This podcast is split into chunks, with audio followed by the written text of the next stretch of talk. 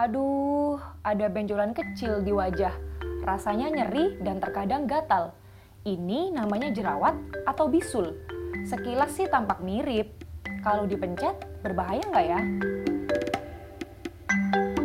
Biasanya emang jerawatan, jerawatan di bagian muka bagian atas ya mbak, di bagian dahi. Nggak pernah dipencet-pencet, nggak pernah dipapain bener nggak pernah dipapain. Gitu.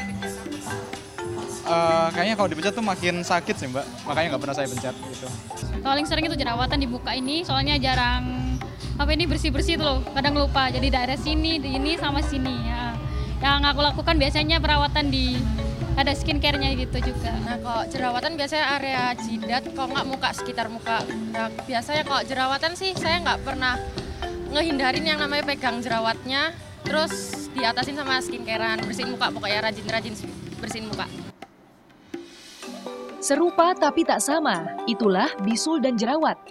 Dokter spesialis dermatovenereologi dan estetika Agni Institut Klinik Surabaya, Stefani Nurhadi mengatakan, Bisul disebabkan karena faktor eksternal, yaitu infeksi bakteri. Sedangkan jerawat dipengaruhi faktor internal dan eksternal. Adapun faktor internal adalah kondisi hormonal, produksi minyak berlebih, sumbatan sel kulit mati, bakteri, peradangan, dan stres. Sementara faktor eksternal terdiri dari makanan dan kosmetik. Bisul bisa terjadi di segala bagian tubuh, Sementara jerawat terjadi di area yang terdapat banyak kelenjar sebum atau minyak seperti wajah, dada, dan punggung. Kalau bisul itu infeksi bakteri penghasil nanah.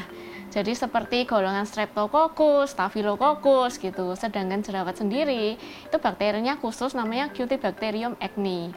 Nah, selain karena bakteri, jerawat ini juga disebabkan produksi minyaknya yang berlebih.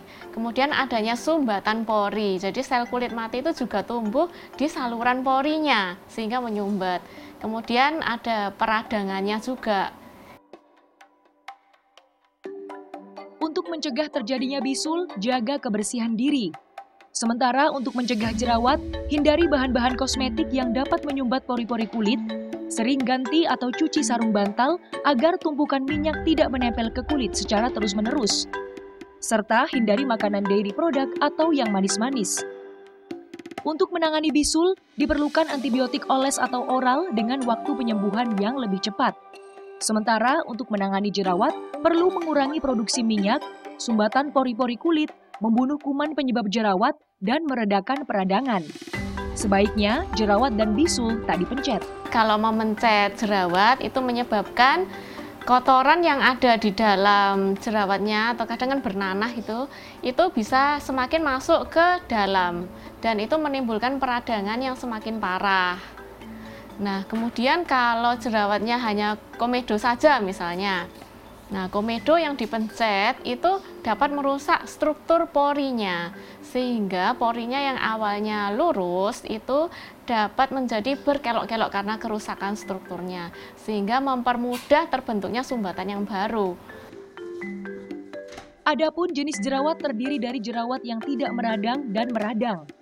Jerawat kebanyakan dialami remaja karena faktor hormonal dan dewasa karena kosmetik atau hormonal.